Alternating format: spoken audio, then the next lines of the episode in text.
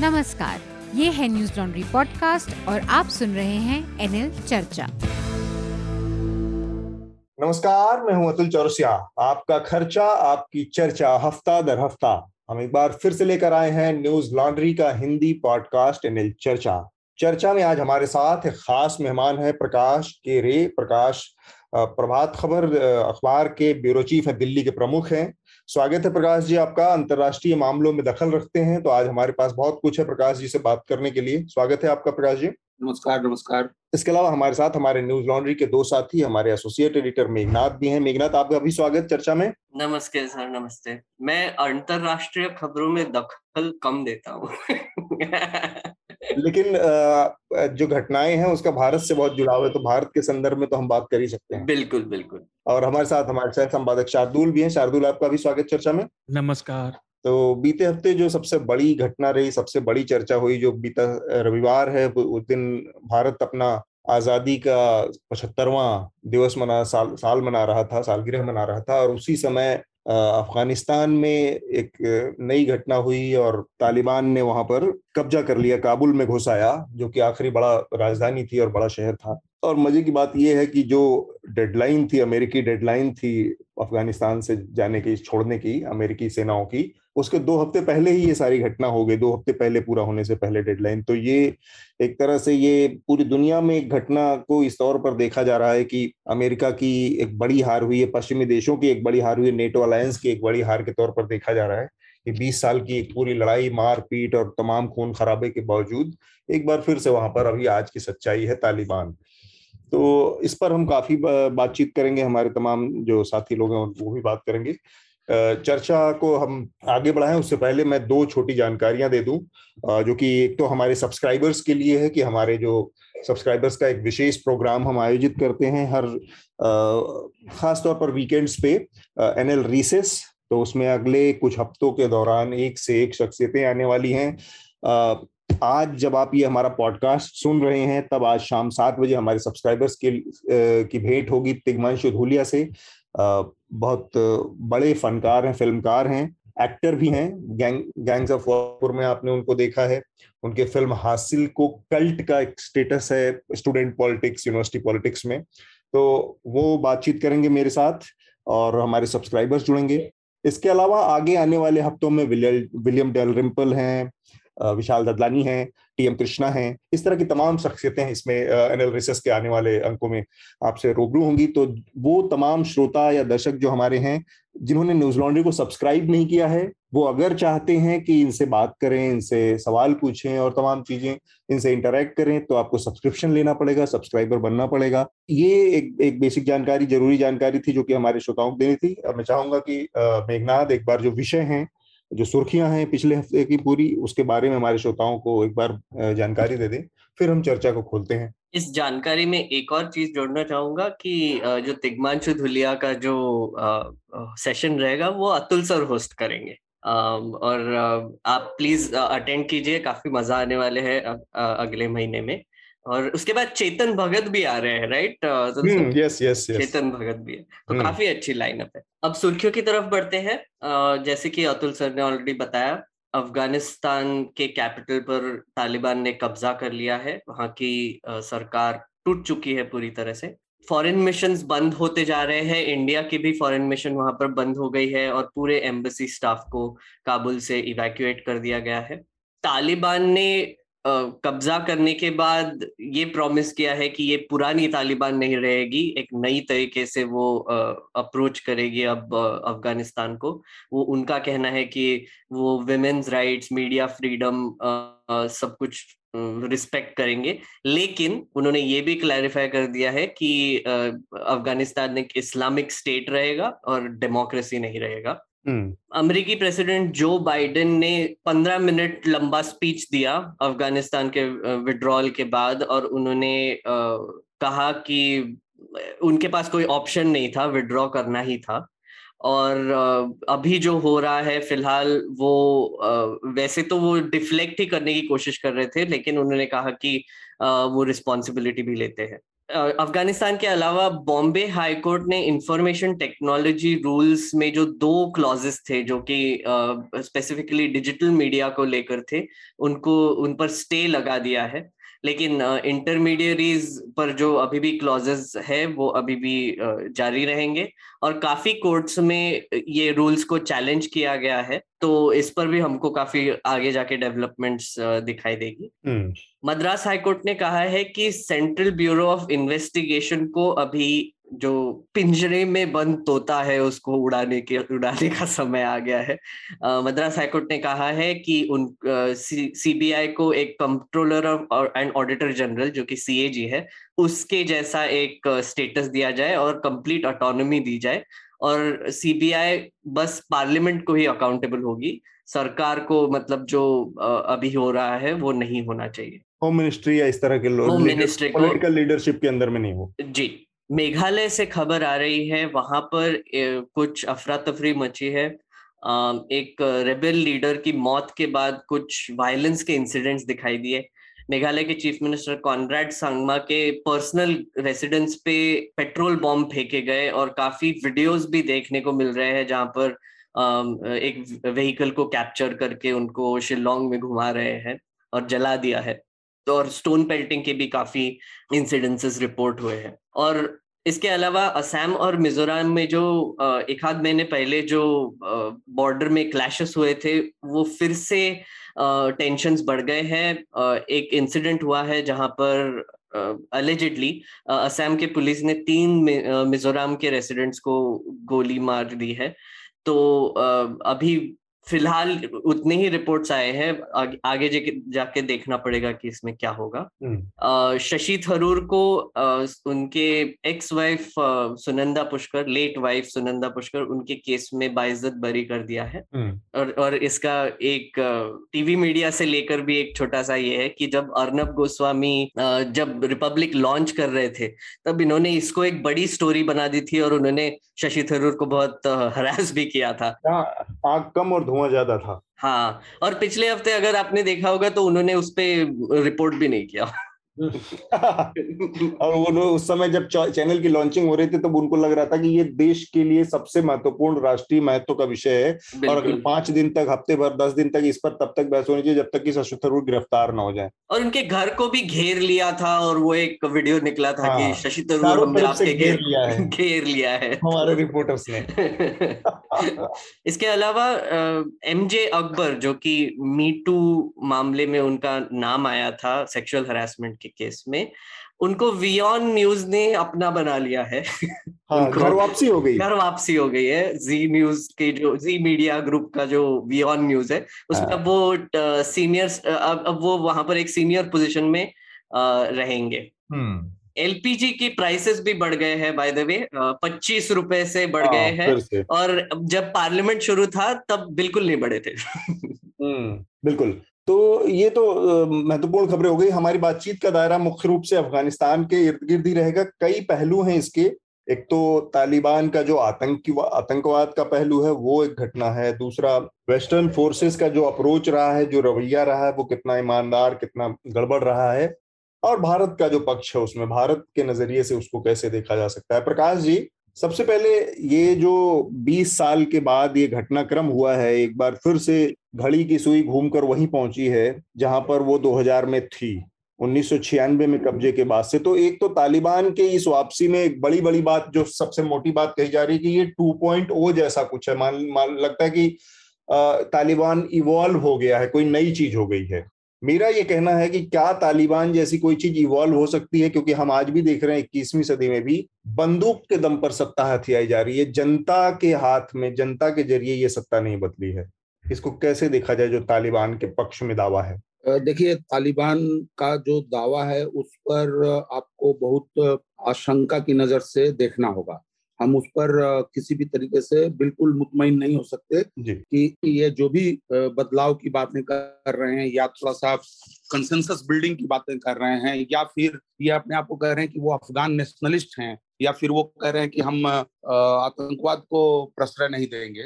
तो इन सारी चीज़ों को हमको आशंकित नज़र से देखना होगा और हमको वेट करना होगा कि ये जब गवर्नमेंट फॉर्मली शुरू हो जाती है तो ये किस तरीके से कहाँ आगे बढ़ती है। तब हम किसी निष्कर्ष पर पहुँच जाएँगे। लेकिन जो आपको रुझान दिख रहे हैं अभी, जो जिस तरीके से उनके बयान जो हैं वो वो अपनी तरफ़ से पूरी कोशिश कर रहे हैं कन्विंस करने के लिए दुनिया को, अफगान नेशन को कि वो बदल गए हैं। दूसरी तरफ़ हम देख रहे हैं कि काबुल को जिस तरीके से उन्होंने कब्जे में लेने की कोशिश की, शांतिपूर्ण ढंग से उन्होंने विदेशियों को जो आश्वासन दिए और जो अभी वो सरकार के फॉर्मेशन के लिए जिस तरीके से अपने विरोधी खेमे के लोगों से बात कर रहे हैं, बड़े नेताओं से बात कर रहे हैं और जो कुछ आतंकवादी संगठनों के खिलाफ उन्होंने कार्रवाई की है तो अगर उसको थोड़ा देखा जाए तो ये ज़रूर कहा जा सकता है कि कुछ बदलाव हो सकता है। और देखिए, जिस संगठन का 25 साल का इतिहास होगा और वो सत्ता में भी रहेगा, लड़ेगा भी और बीच बीच में जो है वो दूसरे खेमे के लोगों को अपनी तरफ़ ले आएगा और बातचीत भी करेगा तो निश्चित रूप से कोई भी संगठन जो है 25 सालों में कुछ ना कुछ तो बदलता है, लेकिन बॉटम लाइन उन्होंने भी क्लियर किया है। ये कोई मॉडर्न वेस्टर्न डेमोक्रेसी बनने नहीं जा रहा अफ़गानिस्तान, उन्होंने स्पष्ट कहा है। उन्होंने स्पष्ट कहा कि शरिया को, इस्लामिक लॉ को जिस तरीके से वो इंटरप्रेट करते हैं क्योंकि आप जानते हैं कि शरिया के भी पचास देशों में और पचासों मुस्लिम कम्युनिटीज में अलग अलग इंटरप्रिटेशन हैं। तो जो इंटरप्रिटेशन उनका है, वो उसी को वो आधार बनाएँगे अपने शासन का। और तीसरी चीज़ की वो कह रहे हैं कि कोई डेमोक्रेटिक इंस्टीट्यूशन नहीं होगा, ये एमिरेट होगा। कहने का मतलब कि एडवाइजरी काउंसिल से ये सरकार चलेगी कंट्रोल होगी। मतलब पार्लियामेंट का रिप्लेसमेंट जो होगा, वो शूरा होगी। अब देखना ये है कि क्या वो जो अभी जो तालिबान का सूरा है, जिसको हम क्वेटा सूरा भी बोलते हैं, क्योंकि वो बहुत लंबे समय तक उन्होंने क्वेटा पाकिस्तान से ऑपरेट किया है तो क्या उस सूरा में वो अपने विरोधी खेमे के लोगों को जगह दे रहे हैं? वो सूरा का जो जो, उसकी जो संरचना है, वो कैसी होती है? अगर उसमें कुछ सामंजस्य बिठाने की कोशिश होती है, जैसा कि उन्होंने दावा किया कि वो इंक्लूसिव होना चाहते हैं तो अगर उसके फॉर्मेशन को हम देखेंगे कि उसमें कुछ दूसरे तरीके के लोग भी मौजूद होंगे तो शायद उनकी पॉलिसी पर भी पिछले बार के, के तरह मसला नहीं रहेगा थोड़ा सा बदलाव ज़रूर हो सकता है। ठीक बात। क्योंकि शुरुआती कुछ चीज़ें हमारे समझ में आई हैं लेकिन कुछ घटनाएँ भी हैं जो कुछ इशारे देती हैं, मसलन वहाँ के पुलिस प्रमुख को एग्जीक्यूट करने का जो वीडियो सामने आया है, वो एक बार फिर से वही उसी तालिबान की याद दिलाता है, जिसके लिए वो बदनाम रहे हमेशा से। इसके अलावा महिलाओं को लेकर, बच्चों को लेकर एक बड़ी चिंता है। हमने एयरपोर्ट पर भगदड़ देखी, हमने वहाँ से निकलने की कोशिश में डेस्परेट लोगों की देखी और हवाई जहाज़ से लोगों के गिरते हुए तस्वीरें आई सामने। मेघनाथ और शार्दुल, ये जो तस्वीरें हैं जो जिस तरह से लोगों का के अंदर डिस्परेशन है वो दिखाता है कि सारे लोग तालिबान तो नहीं है सारा पूरा अफ़गानिस्तान उनका समर्थक तो नहीं है। वरना ये भाग दौड़ क्यों मचती है भाग भागते क्यों लोग डर, इतनी डरने की नौबत क्यों आती है? इसके बावजूद हिंदुस्तान से कल कई अजीब अजीब सी खबरें आई। मसलन कई जान पहचाने चेहरों ने उनको तारीफ़ की और उनको बधाई दी और उनके अच्छे भविष्य की बातें कही कल्पना की। मैं जानना चाह रहा हूँ कि ये लोग जो, जबकि हमारे सामने किसी भी तरह से एक डेमोक्रेटिक कंट्री होने के नाते, कुछ डेमोक्रेटिक वैल्यूज़ का समर्थक होने के नाते, इस तरीके से की गई किसी कार्रवाई का खुलेआम विरोध करना चाहिए, बंदूक के दम पर कब किए गए किसी भी कब्जे को, चाहे वो किसी भी वजह से हो भारत के नज़रिए से देखा जाए तो आप लोगों की पहली टिप्पणी क्या होगी कि ये जो लोग भारत से समर्थन दे रहे हैं या बधाई दे रहे हैं, इन लोगों के ऊपर मैं आपकी प्रतिक्रिया, आप दोनों लोगों की जानना चाहूँगा शुरुआती टिप्पणियाँ। फिर इसके और तमाम पहलू, जो कि प्रकाश भी हमारे साथ हैं तो वो ज़्यादा और चीज़ों पर रोशनी डालेंगे। इसमें दो पहलू है। एक तो आ, कुछ लोग हैं जैसे समाजवादी पार्टी के कुछ लीडर्स हैं उन्होंने उन्होंने जस्टिफाई करने की कोशिश की कि तालिबान एक तरीके से फ्रीडम फाइटर्स है और उन्होंने अपनी ही लैंड पर फिर से कब्जा कर लिया है इंपीरियलिज्म के अगेंस्ट जो कि अमेरिकन इंपीरियलिज्म के अगेंस्ट वो एक एंगल है। और दूसरा एंगल ये है कि हमारे यहाँ पे कुछ मतलब लोग हैं जो इसको हिंदू टेरर से भी कंपेयर करने लगे हैं। मुझे लगता है कि ये दोनों चीज़ें बहुत गलत है। पहली चीज़ क्योंकि तालिबान जो है जैसे आपने कहा कि बंदूक की नोक पर जाकर उन्होंने कब्जा किया है हम बार बार बोल रहे वो कब्जा किया है हम्म। वो ऐसे इलेक्शन लड़के कुछ ऐसे ऊपर नहीं आए हैं या फिर कोई पॉपुलर सपोर्ट लेकर ऊपर नहीं आए हैं वो कहना चाहते हैं कि उनके पास काफ़ी पॉपुलर सपोर्ट है कि सब अफगानी नेशनल्स उनको सपोर्ट करते हैं लेकिन मुझे बहुत बड़ा डाउट है क्योंकि जैसे हमने चित्र देखे काबुल पे काबुल एयरपोर्ट के बाहर कैसे लोग प्लेन के जो लैंडिंग गियर है उसको मतलब पकड़ के प्लेन उड़ गया उसके बाद नीचे गिरे हम्म। मतलब कितना डेस्परेशन है आपको इससे दिखाई देता है एक और वीडियो दिखाई दिया जहाँ पर एक बहुत लंबा क्राउड था जो काबुल एयरपोर्ट में जाने की कोशिश कर रहा था और जबकि वो गेट्स बंद हो गए तो वो बच्चे पास करने लगे कि एटलीस्ट हमारे बच्चों को तो लेकर जाओ हम्म। और न्यूज़ लॉन्ड्री ने भी निधि ने काफ़ी अफगान नेशनल्स जो है जो इंडिया में आए हैं अभी पिछले कुछ हफ्तों में ये इंसिडेंट होने से पहले और बाद में भी तो उनके फ़र्स्ट पर्सन हमने अकाउंट्स भी लिखे हैं उनमें भी आपको ये दिखाई देता है कि कैसे एक बहुत ही ज़्यादा डर का माहौल पैदा हो गया था वहाँ पर, ये इंसिडेंट होने से पहले ही। एक मैं कहना चाहूँगा कि ये जो अमेरिकन गवर्नमेंट ने एक बहुत बड़ा स्ट्रेटेजिक मिस्टेक किया था कि उन्होंने एक वर्ल्ड में डिक्लेयर कर दिया था कि हम कब विड्रॉ करेंगे। जैसे कि आपने कहा कि दो हफ़्ते पहले ही उन्होंने टेक ओवर कर लिया तो दो हफ़्ते के बाद उनको पता था कि दो हफ़्ते बाद अमेरिकन सोल्जर्स जाने वाले हैं। हम्म। तो इसका मतलब है कि एक टिकिंग टाइम बॉम्ब की तरह हो गया था जहाँ पर तालिबान को बस वेट करना था अपॉर्चुन मोमेंट के, के लिए और फिर वो उन्होंने जो करना था वो कर लिया। और दूसरी चीज़ जो मैं बोल रहा था दूसरा एंगल जो है कि इसको कोट कोट हिंदू टेरर से जो कंपैरिजन कर रहे हैं मुझे लगा मुझे लगता है ये बहुत ही लेजी कंपैरिजन है एक तो हम्म। और दूसरी चीज़ ये है कि आपको तालिबान जो कि कर रहा है जो जो टेररिस्ट ऑर्गेनाइजेशन है उसको एक नज़र से देखना चाहिए और जो यहाँ पर जो हिंदुत्व एक्सट्रीमिज्म का मामला है, वो बहुत ही अलग मामला है। ये एक डेमोक्रेटिक कंट्री में कैसे एक गवर्नमेंट ने गैस लाइटिंग करके और हेट मॉन्गरिंग करके कैसे एक जमात पैदा की है, जो कि एक इम्प्यूनिटी से जाके अपने स्लोगन्स लगाती है या फिर लिंचिंग करती है तो ये अलग मामला है। एक चीज़ और भी है इसमें कि मेरा ये कहना है कि हर चीज़ बैलेंस करने का मुद्दा नहीं होना चाहिए। अगर तालिबान की गड़बड़ी आपको दिखानी है तालिबान पे आपको बात करनी है तो ये ज़रूरी नहीं है कि तालिबान पर बात करते समय भी आप हिंदुत्व की बात करें। बिल्कुल। इस्लामिक टेरर पर भी बात करते समय आप हिंदुत्व की बात करें। आप हिंदुत्व के टेरर पे बात करते समय खूब बात करें उसकी। जी बिल्कुल। तो हर चीज़ को ये बैलेंस करने की जो प्रवृत्ति है ना ये बेसिकली एक तरह की हिपोक्रेसी है। वॉट अबाउटरी बोल सकते हिपोक्रेसी तो ऑब्वियसली है ही। मतलब एग्जैक्टली exactly वही ना कि जैसे आपको तालिबान के बारे में बात करना है वहाँ पर अगर आप, आपको बात करना है कि विमेन्स राइट्स वहाँ पे वायलेट हो रहा है आपने देखा भी कि कैसे शॉप्स के बाहर जो विमेन के फ़ोटो लगे थे उनको व्हाइट वॉश किया जा रहा है। Uh, कुछ वीडियोस भी आए हैं जहाँ पर विपिंग हो रही है। uh, एक न्यूज़ ब्रॉडकास्टर जो उनकी टॉप न्यूज़ ब्रॉडकास्टर उनको बोल दिया कि आप कल से नहीं आएँगे। तो आपको दिख रहा है ये सब। तो अगर आपको ये दिख रहा है तो ये इंसिडेंट्स पे बात कीजिए। इसको कोई कंपैरिजन करने की ज़रूरत नहीं है मेरे हिसाब से। Exactly exactly. शार्दुल यही जो प्रकाश जी कह रहे थे कि हमें अभी थोड़ा सा सशंकित होकर और थोड़ा अलर्ट होके नज़र बनाए रखने की ज़रूरत है, क्योंकि ये बहुत शुरुआती वक्त है अभी, और वो तमाम कोशिशें करेंगे कि उनको उनको एक लेजिटमेसी चाहिए, उनको मान्यताएँ चाहिए पूरी दुनिया से, मान्यता चाहिए लोगों के एम्बेसी अलग अलग देशों के वहाँ काम करे। तो इसलिए शायद ये शुरुआती एक जेस्चर लिया उन्होंने। लेकिन दूसरे दिन से जो घटनाएँ सामने आई हैं, मसलन महिला एंकरों को वापस भेज देना, घरों पर महिलाओं के पोस्टर हटा देना वहाँ से एग्जीक्यूट करना पुलिस चीफ का। तो जो एमनेस्टी की बात और मेल मिलाप की बात थी बंदूक के दम पर आया आदमी मेल मिलाप कितने देर तक सह सकता है? सबसे बड़ी बात है कि जितने स्टेक होल्डर्स हैं हजारा हजारा वहाँ की जो मूल एक, एक कबीला है बहुत पावरफुल उसके साथ इनकी बनती नहीं उसके साथ दुश्मनी क्या उनकी पावर शेयरिंग होगी इस इसमें? और तमाम छोटे मोटे जो कबीले हैं जो वहाँ पर लार्ड हैं वो हैं तो वारलॉर्ड्स हैं उनके साथ क्या पावर शेयरिंग होगी? अलग अलग स्टेक होल्डर से?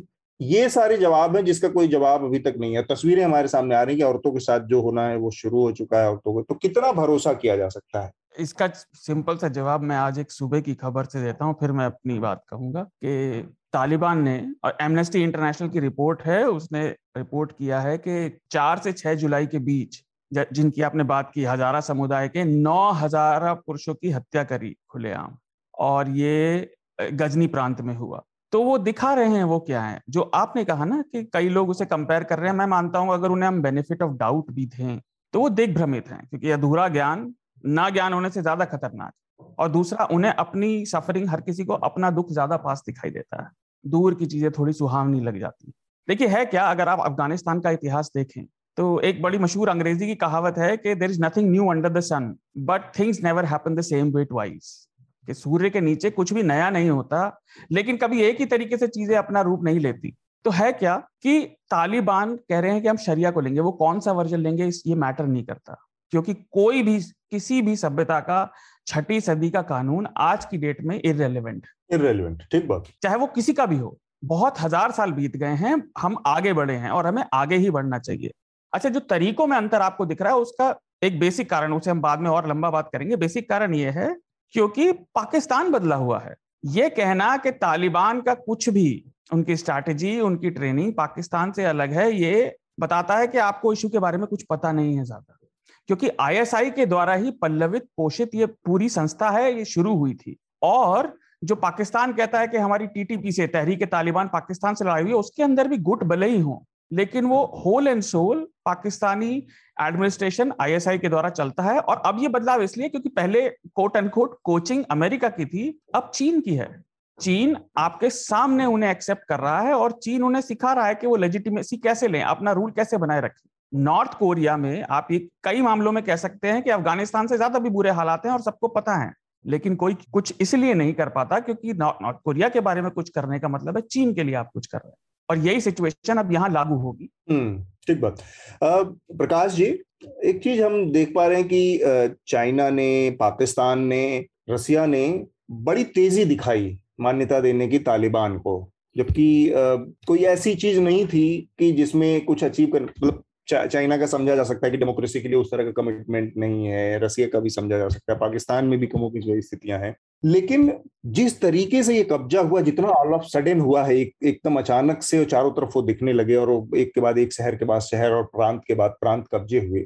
ये तेज़ी, ये ये क्या बताती है कि क्या इसके पीछे केवल तालिबानियों के बस का था? क्योंकि ये जो पूरी लड़ाई 20 साल चली है तो मेरा सवाल प्रकाश जी असल में ये था कि ये जो पूरी लड़ाई थी ये दो बहुत ही विपरीत छोरों के बीच की लड़ाई थी। एक तरफ़ वेस्टर्न ब्लॉक था, जो कि दुनिया के सबसे आधुनिकतम टेक्नोलॉजी और सबसे आधुनिक हथियारों से लैस था, और दूसरी तरफ़ वो लोग थे जो बहुत ही दुनिया के आदिम लोग थे, जो गुफाओं में रहकर, जंगलों में रहकर भागे भागे लोग थे, और उनके हाथ में आधुनिक टेक्नोलॉजी के नाम पर एके फोर्टी सेवन थी बस। उन लोगों ने इस पूरी आधुनिक टेक्नोलॉजी को, इस पूरे मॉडर्न वॉरफेयर सिस्टम को परास्त कर दिया, हरा दिया बीस सालों के अंदर में, ये सब स्थिति हुई है। चाहे जिस भी वजह से, क्या ऐसा संभव है कि बिना किसी बाहरी सपोर्ट के, बिना किसी स्टेट सपोर्ट के ये संभव हो? मैं चाइना और पाकिस्तान के संदर्भ में ये सवाल रख रहा हूँ। पहली बात तो हमें आश्चर्य इसलिए हो रहा है दुनिया को आश्चर्य इसलिए हो रहा है, क्योंकि हमारा ध्यान पिछले एक महीने के भीतर गया अफ़गानिस्तान में क्या हो रहा है इस पर। जब वो शहरों की तरफ़ बढ़े मई से कहानियाँ शुरू आनी शुरू हुई मीडिया में, और उसी समय ये था कि अमेरिकी सेनाएँ वापस जाएँगी। तो जब चीज़ें तेज़ी से घटित होने लगी, तब दुनिया के नज़र में आया कि भाई अफ़गानिस्तान में क्या हो रहा है। क्योंकि 20 साल हमने जो है, आज हमें मानवाधिकार याद आ गया, आज हमें महिलाएँ याद आ गई, बच्चे याद आ गए डेमोक्रेटिक राइट्स याद आ गए, आज हमें वो आदिम लगने लगे। और ये 20 सालों में जो bomb mother of all bombs जिसको कहते हैं 2017 में गिराया गया। क्या हम, दुनिया ने क्या किया उस पर? अमेरिकी बमबारी के बारे में अफगान बमबारी के बारे में, तालिबानियों के एट्रोसिटीज के बारे में तमाम रिपोर्ट्स 20 साल में आती रही। लेकिन वर्ल्ड कम्युनिटी जो आज इतना चिंतित है, उस समय उतना चिंतित क्यों नहीं था? पहली चीज़। तो आप एक्चुअली आप अंधेरे में थे और अचानक जब तेज हेडलाइट की रोशनी आई तो आपको लगा कि अरे, ये क्या हो गया अचानक? नंबर वन नंबर टू कि चूँकि ये ग्रेट गेम का मसला है, अफ़गानिस्तान के पूरे पिछले 200 साल के इतिहास को ग्रेट गेम कहा जाता है तो निश्चित रूप से अलग अलग देश अपने अपने इंटरेस्ट के हिसाब से अपने अपने तरीके से अलग अलग गुटों को सपोर्ट करते रहे और मज़े की बात आपको बताऊँ मुजाहिदीन लड़ रहे थे सोवियत इन्वेजन के खिलाफ। बिल्कुल। तो उनको सपोर्ट दे रहा था पाकिस्तान सऊदी अरब अरब वर्ल्ड अमेरिका पश्चिम के देश दे रहे थे। लेकिन जैसे ही 1990 में ये नवासी नब्बे में जब इनकी वापसी होती है और सोवियत संघ का विघटन होता है तो उसी नॉर्दर्न अलायंस को रशिया सपोर्ट करने लगता है ईरान सपोर्ट कर रहा है। हम्म। और आप देखेंगे कि उन्नीस सौ चौरानवे में जब तालिबान आता है उस समय तक पाकिस्तान का जो कार्ड था मेन मुजाहिदीन ब्लॉक में वो कार्ड था गुलबुद्दीन हिकमतियार का। लेकिन जब उन्हें लगा कि गुलबुद्दीन हिकमतियार नहीं खेल पा रहे हैं लंबी रेस के घोड़ा नहीं दिख रहे हैं तो उन्होंने अपना सपोर्ट जो है तालिबान को दिया 94 से। हम्म, और जब तालिबानी घुस गए काबुल में तो गुलबुद्दीन हिकमतियार जो अब तक पाकिस्तान के कार्ड थे वो भाग के ईरान चले जाते। अब वो ईरान के एसेट हो जाते हैं। तो ये सारी जो चीज़ें चल रही हैं वहाँ पे चाइना तो बहुत लेट प्लेयर अभी घुसा है।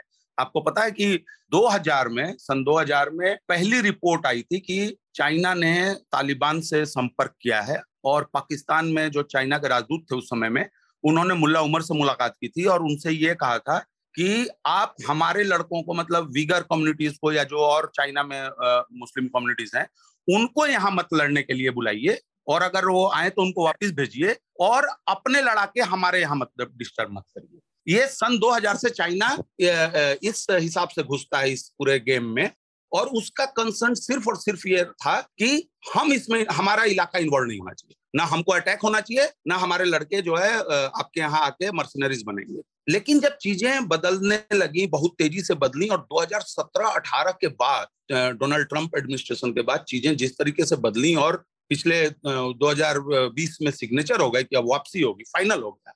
और जब आपको याद होगा कि अमेरिका ने सीधे सीधे तालिबान के साथ डील किया अफगान सरकार के साथ डील नहीं किया तभी दुनिया को यह लग जाना चाहिए था कि ऊँट किस करवट बैठ रहा है या बैठ चुका है। क्योंकि हैंडओवर ऑफिशियली भले उस डील में नहीं लिखा हुआ है कि हम अफ़गानिस्तान का शासक जो है तालिबान को बना रहे हैं लेकिन एक राष्ट्र एक कथित रूप से आतंकवादी गुट के साथ समझौता कर रहा है तो इसे क्या माना जाना चाहिए? तो आपने उस समय इस पर ध्यान नहीं दिया तो आपको आज लग रहा अचरज हो रहा है। ये कोई अचरज की बात नहीं है। एक के बाद एक शहर गाँव के इलाके बिना बंदूक चलाए ज़िले के ज़िले कब्जे आ रहे थे। हम्म, तभी सोचना चाहिए था कि हो क्या रहा है। देर नहीं हुई थी। और मैं आपको एक, एक छोटी सी बात इसमें जोड़ दूँ।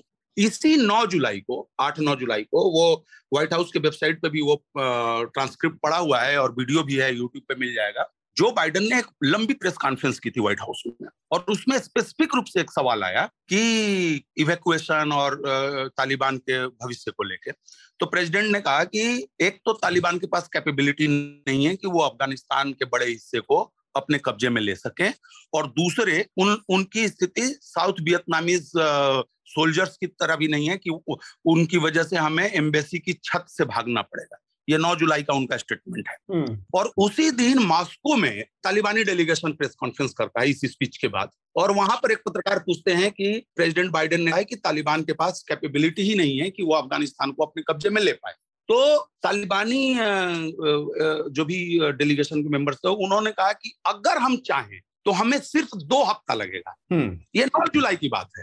और फिर भी आप देखेंगे कि किसी भी तरीके का कोई लंबा चौड़ा पब्लिक आउटक्राई या मीडिया अटेंशन इस पूरे मैटर पे 9 जुलाई को भी नहीं है। हम्म, तो आप खुद अंधेरे में रहेंगे और कुछ नई चीज़ घटित हो जाएगी तो आप आश्चर्यचकित होंगे। तो एक तो गलती हमारी है नंबर वन नंबर टू आपने कहा कि दूसरे देशों के समर्थन का। आप ये देखिए कि जब भी कोई जगह खाली होगी तो कोई दूसरी ताकत तो आके उसको भरेगी ये तो कॉमन सेंस की बात है। हाँ। और आप देख रहे हैं कि इकोनॉमी से लेके पॉलिटिक्स से लेके हर मामले में जो पावर सेंटर है दुनिया का वो वेस्ट से थोड़ा थोड़ा खिसकता दिख रहा है। पिछले आप 20 सालों का ये इतिहास देखें अगर इक्कीसवीं सदी का तो। बिल्कुल। आप जानते हैं कि चाइना समर्थित जो प्रपोजल होते हैं यूएन में चाहे डब्ल्यू में उस पर कितना वोट आता है। और अमेरिका समर्थित जो प्रपोजल्स आते हैं उस पर कितना वोट आता है। ये कोरोना के टाइम में आपने देखा डब्ल्यूएचओ में जो वोटिंग हुई उनके पैटर्न देख लीजिए।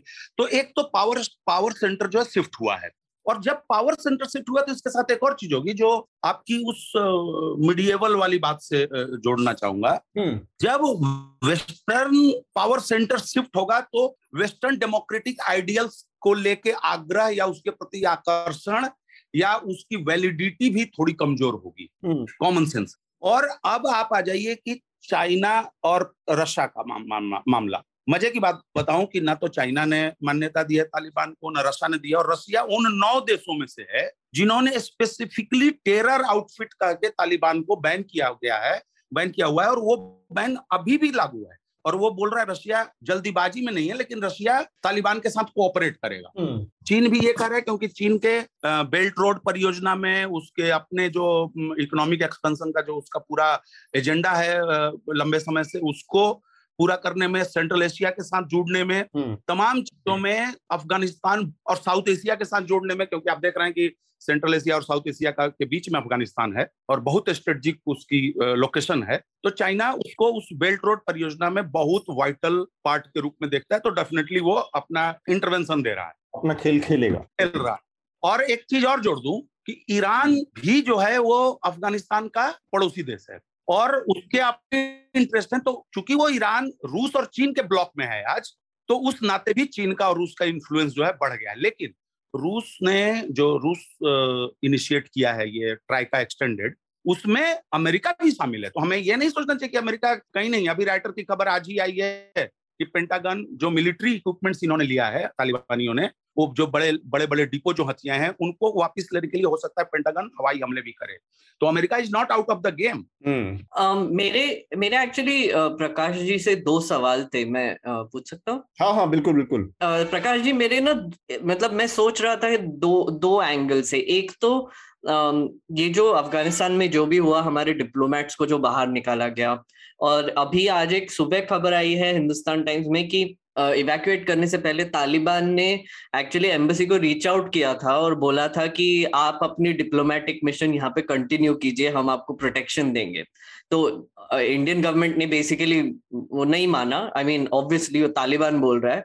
तो uh, उन्होंने इवैक्यूएशन का ऑर्डर दिया और उसके बाद uh, तालिबान बेसिकली ने उन uh, तालिबान ने कहा कि उनको जो डिप्लोमेट्स को जो इवैक्यूएट करना था काबुल एयरपोर्ट तक तब तब तक तालिबानी सोल्जर्स ने उनको प्रोटेक्शन दिया था। तो ये एक चीज़ है कि तालिबान क्या भारत को अपना, अपनी तरफ़ लेने की कोशिश कर रही है और क्या भारत इसको एंटरटेन करेगी? करेगी नहीं भी तो मतलब क्या रीजंस हो सकते हैं?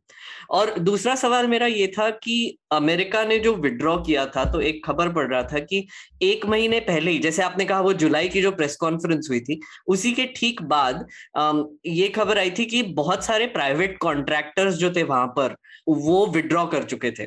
मतलब जो अमेरिकन ट्रूप्स थे, उनके पहले ही प्राइवेट कॉन्ट्रैक्टर्स जो इतने सारे वहाँ पर थे, वो विड्रॉ कर चुके थे। तो ऑलरेडी वो अमेरिकन फोर्सेस वीक हो चुकी थी। तो सिग्नल्स uh, दिखाई दे रहे थे कि अमेरिका धीरे धीरे विड्रॉ कर रहा है और उनके डेडलाइन को मीट करेगा। तो फिर इस सब मामले में आ, क्या ये कहना वा, वाजिब होगा कि आ, अमेरिका को अफ़गानिस्तान में कोई ऐसे इकोनॉमिक इंटरेस्ट नहीं दिखाई दे रहा था या फिर वहाँ के सब रिसोर्सेज ड्राई आउट हो गए थे इसलिए अमेरिका ने विड्रॉ कर लिया? क्या इस एंगल से भी देखा जा सकता है? देखिए पहला आपने सवाल पूछा भारत के संबंध में तो तालिबान ने सिर्फ़ भारत के लिए नहीं उन्होंने तमाम डिप्लोमेटिक मिशन को कहा था इंक्लूडिंग अमेरिका। कि आप रहिए और हम आपको सिक्योरिटी देंगे। आपको हमसे डरने की या आपको आशंकित होने की ज़रूरत नहीं है। लेकिन ऑब्वियसली अमेरिका का अपना एक्सपीरियंस रहा है साइगॉन का एक्सपीरियंस है तेहरान का एक्सपीरियंस है बेंगाजी का एक्सपीरियंस है।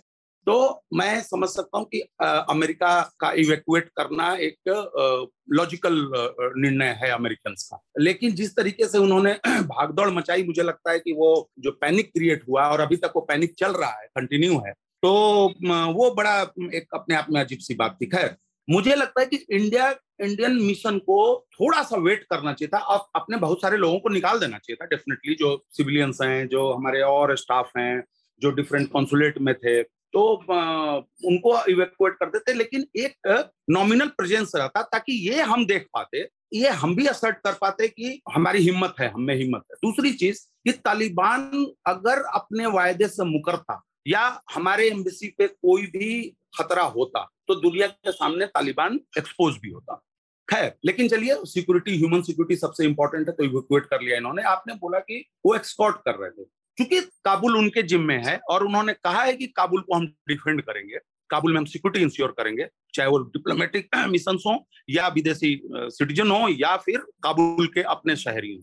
तो उन्होंने, उनका ये काम था और उन्होंने वादा किया है तो इसलिए उनको ये उन्होंने किया है। तीसरी चीज़ कि अमेरिकी सेना जहाँ तक सिर्फ़ एयरपोर्ट पे ऑपरेट कर रही है, वहीं पर ब्रिटिश और फ्रेंच सेनाएँ तालिबान के साथ कोऑर्डिनेशन करके काबुल शहर के भीतर फंसे हुए अपने नागरिकों या जो, जिनको वो अपने तरफ़ से निकालना ले जाना चाह रहे हैं, उनको वो निकाल के ले जा रहे हैं। काबुल शहर के अंदर वो घुस रहे हैं। तालिबान ऑब्वियसली ऑब्वियसली तालिबान के साथ वो करके कनेक्शन करके और वो आ रहे हैं और अपने सिटीजन को उठा रहे हैं और एयरपोर्ट ले जा रहे हैं। अमेरिकी सेना जो है वही ट्रैप्ड है अपना काबुल एयरपोर्ट पे। हम्म। और आप देखिए कि तालिबान का जो ये लास्ट फ़ेज़ आया इस समय बहुत कम अमेरिकी सेनाएँ रह गई थी सैनिक रह गए थे अफ़गानिस्तान में। एक हज़ार के आसपास थे बस। हाँ और आप सोचिए कि साढ़े आठ सौ शायद। हम्म। तो आप सोचिए कि आज वहाँ पे दस हज़ार सैनिक हैं काबुल एयरपोर्ट पे अमेरिका के आज अभी। हम्म। तो ये अपने आप में एक विडंबना है। आखिरी जो हिस्सा था आपका देखिए विड्रॉवल तो भाई अब राष्ट्रपति ने कह दिया है कि हम पहले था पहले बात हुई थी कि मई में निकल जाएँगे। तो जो कॉन्ट्रैक्टर्स थे बहुत सारे लोग थे वो मई में ही निकल गए। अमेरिकी सेना का बहुत बड़ा हिस्सा तो मई तक निकल चुका है। फिर जून या जुलाई में ये बगराम वाली घटना होती है। जो रात के अंधेरे में ये इवेक्युएट किए थे बिना अफगानियों को बताए हुए। और फिर रह गए बच्चे कुछ रह गए जो कुछ एम्बेसी की सुरक्षा कर रहे थे। कुछ और जो प्रॉपर्टीज़ थी एसेट्स थे उस, उसकी सुरक्षा करने के लिए जो आठ सौ हज़ार लोग बचे हुए थे। तो कॉन्ट्रेक्टर क्या कर रहा था हाँ और आपने एक चीज़ कहा रिसोर्सेज को लेकर। द इंटरसेप्ट ने एक बहुत बढ़िया रिपोर्ट की है कल। उस रिपोर्ट में बताया गया है कि जो कॉन्ट्रैक्टर्स डिफेंस कॉन्ट्रैक्टर्स थे डिफेंस कंपनियाँ जो जो हार्डवेयर बनाती है उन कंपनियों ने पिछले 20 साल में S N P five hundred जो कंपनियाँ हैं टॉप कंपनियाँ हैं, उनसे ज़्यादा उनके स्टॉक का रिटर्न आया है। ज़्यादा मतलब बहुत ज़्यादा। और अब इस तरीके के प्रोग्राम में नाम लेना किसी पर्टिकुलर कंपनी को उन्होंने पाँच बड़ी कंपनियों का नाम भी दिया है, सारा डिटेल है। हज़ार परसेंट बारह सौ परसेंट गेन हुआ है। तो जुलियन असांज का वो वीडियो भी वायरल हो रहा है, जो 2011 में कहा कि अफगान वार का उद्देश्य अफ़गानिस्तान को कब्जा करना नहीं है। वहाँ पे आतंकवाद या बाकी और सब ये सब का उसको कामयाब नहीं होना इस युद्ध को। ये ये एंडलेस युद्ध है और इसका उद्देश्य है कि अमेरिकन और यूरोपियन टैक्स बेसिस मनी उठा के अफ़गानिस्तान के बहाने सिक्योरिटी, ग्लोबल सिक्योरिटी एलिट को देना। कहने का मतलब सिक्योरिटी कंपनियों को, डिफेंस कंपनियों को देना। और आज देख लीजिए, तमाम आपकी कंपनियाँ जो हैं, वो मज़े में हुए हैं। अफ़गानिस्तान तबाह हो चुका है। अमेरिकी जनता के ऊपर जो वन ट्रिलियन बोल रहे हैं वो एक्चुअली वन ट्रिलियन नहीं है वो 2050 तक वो अमाउंट छह दशमलव पाँच ट्रिलियन डॉलर हो जाएगा जो अमेरिकी जनता को भरना है। इंटरेस्ट को मिलाकर। हाँ इंटरेस्ट को मिलाकर वो डेट इंटरेस्ट को मिलाकर हाँ। हाँ हाँ अमेरिकी सरकार ने कर्जा लिया। अब आप देखिए खेल क्या है अमेरिकी सरकार ने कब्जा लिया कर्जा लिया अफ़गानिस्तान के नाम पे। हम्म। और वो कर्जे का पैसा जो है डिफेंस कंपनियों को पेमेंट हो गया। एग्जैक्टली exactly, हाँ। अफगानी जनता बर्बाद अमेरिकी जनता बर्बाद। हम्म। और आ, आ, मैंने आप ही के न्यूज़ लॉन्ड्री पे आर्टिकल लिखा था हथियारों के बारे में। उसमें एक छोटा सा हिस्सा है कि अमेरिकी चुनाव में और यूरोपियन चुनाव में डिफेंस कंपनियों ने कितना चंदा डाला है। हम्म। तो आप देख रहे हैं ना देखिए क्रिमिनल जस्टिस सिस्टम में एक टर्म होता है। हम लोग बहुत ही अभी तक पूरी बहस जो हो रही है देश दुनिया में बहुत ही छोटे मतलब छोटे कहने का मतलब बहुत एक छोटे हिस्से पे हो रही है। मानवाधिकार आतंक मानवाधिकार आतंक। बड़े हिस्से की तरफ़ हम जा ही नहीं रहे आप ये देखिए कि मिलिट judicial crime criminal judicial system में एक टर्म यूज़ होता है ग्रीक फ्रेज कुई बोनो किसको फ़ायदा हुआ? जब भी कोई मर्डर होता है तो सबसे पहला सस्पेक्ट वो होता है जिसको इस मर्डर से फ़ायदा होता है। तो हमें यह देखना चाहिए कि अफ़गानिस्तान में जो कुछ भी हुआ, इसका अल्टीमेट फ़ायदा किसको मिला? अल्टीमेट प्रॉफिट में कौन रहा पिछले 20 साल में? वेपन्स मैन्युफैक्चरर्स डेफिनेटली वो तो वही तो ये तो ये तो विषयांतर हो। जाएगा। मुझे लग रहा है कि हमें अफ़गानिस्तान के उन मुद्दों पर बात कर, करना चाहिए जो कि फिर भी मैं कहूँगा प्रकाश जी इसमें कि जैसे आपने कहा कि बहुत छोटी चीज़ों पर बात फोकस हो जाती है जिस जिसमें मानवाधिकार जैसी चीज़ें हाँ। वही। लेकिन उसमें क्या है कि जो मानवीय पहलू होता है किसी घटना का दुर्घटना का या किसी भी उससे उपजी वो ऑब्वियस है कि पहले, पहली नज़र उस पर जाएगी और पहला, पहली प्राथमिकता में वही आएँगे क्योंकि अल्टीमेटली सारी चीज़ें ह्यूमन लाइफ से ही इवॉल्व हुई हैं, बनती हैं, बनी हैं। तो लार्जर जो पहलू है, उन पर बात तो होगी ही, उस पर नहीं होती ऑब्वियसली छोटी चीज़ें शायद उसके छोटे हिस्से पर बात करना फिर भी ज़रूरी है। और आज की तारीख में ये तमाम समस्याएँ हैं, जिस तरह से आपने बताया कि एक पूरा फुटबॉल बना दिया, फुट बना रहा। पहले रशियंस का जब बना रहा, वो प्लेग्राउंड बना था अफ़गानिस्तान और तब सी आई और ये आई एस आई ने मिलकर वहाँ पर खेल किया और फिर वहाँ से रशियंस को खदेड़ने के बाद वो उनके साथ भी ये कहानी शुरू हो गई। तो आज अमेरिका उस पर भारत के लिहाज से हम ये बात करते हैं, भारत के का भी बहुत कुछ वहाँ पर स्टेक पे था और जिस तरह से कल की दो घटनाएँ हैं कि वहाँ पर जो हेरात और कांधार के जो कॉन्सुलेट थे, उनको तोड़कर, ताले तोड़कर वहाँ पर अफगानी तालिबानों ने कब्जा कर लिया। और उससे पहले एक खबर आई, एक कॉन्ट्राडिक्टरी खबर आई कि उन्होंने कहा था कि भारत को चिंता करने की ज़रूरत नहीं, भारत को अपने दूतावास एक्टिव रखने चाहिए। अब ये दो अलग तरह की बातें हैं। एक तरफ़ तो तालिबानी ताला तोड़कर घुस गए वहाँ पर क्योंकि वहाँ पर कोई नहीं था और दूसरी तरफ़ ये कह रहे हैं कि हमारे डिप्लोमेटिक वो चीज़ें चलती रहनी चाहिए। तो भारत का ये कहना कि उनकी बातों को हम फेस वैल्यू पे नहीं ले सकते। जिस तरह से बाकी लोग भी ससेप्टेबल हैं, उसको लेकर सशंकित हैं, उस तरह से भारत भी बहुत सशंकित है। वहाँ से उसको अपने लोगों को निकालने की चिंताएँ हैं, तमाम चीज़ें। तो भारत के नज़रिए से जो स्टेज पे है चीज़ें, भारत के नज़रिए से तालिबान का आना कितनी बड़ी चिंता की बात है? क्या भारत इसमें किसी भी तरह, क्योंकि भारत भी कमोबेश उसी पोजीशन में, जिस पोजीशन में वहाँ पर अमेरिका था या वेस्टर्न ब्लॉक था, वो तालिबानियों का स्वाभाविक सा एक दुश्मन के तौर पर वहाँ पर था। हाँ बिल्कुल, और आपने जो कहा वो बिल्कुल सही है, क्योंकि जैसे फॉर एग्जांपल मैंने जो पहले बताया कि तालिबान ने रीच आउट किया और फिर इंडिया ने असेस किया कि रहना चाहिए, नहीं रहना चाहिए और इस हिसाब से किया कि तालिबान किस नज़र से देखती है भारत को अभी और भारत भी किस तरह से देखती है तालिबान को? तालिबान टेररिस्ट ऑर्गेनाइजेशन है, कुछ भी कह लो वो है टेररिस्ट ऑर्गेनाइजेशन और कोई भी टेररिस्ट ऑर्गेनाइजेशन अगर आपको ऑफ़र दे रही है कि नहीं नहीं, हम आपको प्रोटेक्शन देंगे तो एक तो आपको भरोसा नहीं करना चाहिए। आई मीन एक एक इंटरनेशनली uh, भी एक इमेज बन जाएगी फिर कि अरे अब हम तालिबान के साथ साइड कर रहे क्या हो रहा है एग्जैक्टली exactly? तो ये एक चिंता का विषय है और आई थिंक uh, भारत के सरकार ने एक uh, सही हिसाब से एक आकलन लिया और फिर विड्रॉ कर लिया। हम्म मैं जिसकी बात कर रहा था उनका नाम है शेर मोहम्मद अब्बास तानिक जाई। जिन्होंने डिप्लोमेटिक मिशन को चालू रखने के लिए और पूरा सिक्योरिटी देने का वादा किया था। मेरा सवाल ये था प्रकाश जी कि भारत के काउंसिलेट में ज़बरदस्ती घुस गए, कंधार और हेरात में दो जो ताले तोड़कर और वहाँ पर सारी संपत्तियों पर कब्जा कर लिया, वहाँ पर डॉक्यूमेंट्स उठा लिए और सारे कुछ सब पे कब्जा कर लिया। दूसरी तरफ़ ये आ रहा है कि आप डिप्लोमेटिक हमसे टाई अप बनाए रखे और सारी सेफ्टी दी जाएगी और डरने की ज़रूरत नहीं है। तो इस माहौल में भारत कैसे भरोसा कर सकता है? मेरा ये सवाल था। नहीं, बिल्कुल आपकी बात बिल्कुल सही है। और देखिए एक युद्ध की स्थिति है, कुछ भी निश्चित नहीं है, क्या हो रहा है, कोई कंट्रोल नहीं है, कोई सरकार नहीं है अभी वहाँ पे तो हम निश्चित रूप से भरोसा नहीं कर सकते।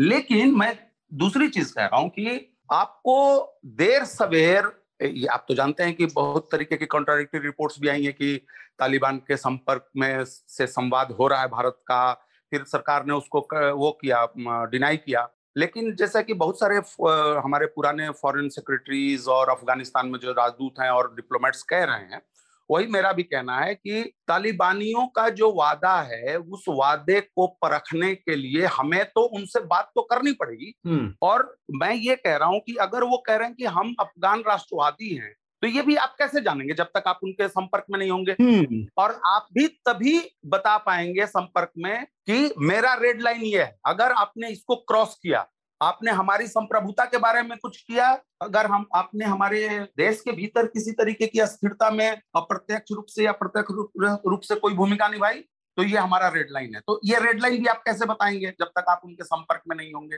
तीसरी चीज़ कि भारत को न तो तालिबान को मान्यता देने में और न ही तालिबान को खारिज करने में जल्दीबाजी दिखानी चाहिए।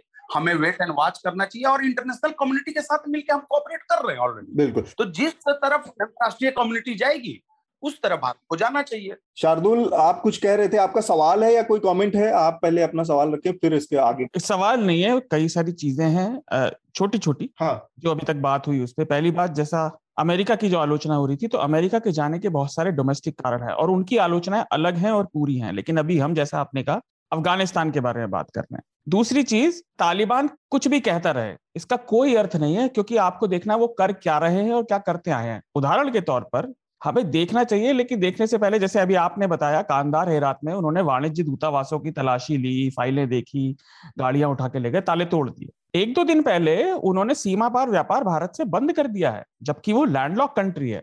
तो वो जो कर रहे हैं और वो जो कह रहे हैं, उसमें बहुत अंतर है। वो कह रहे थे कि हम सब ठीक से चलने देंगे, अमेरिका कह रहा था, साल भर लगेगा कब्जा होने में।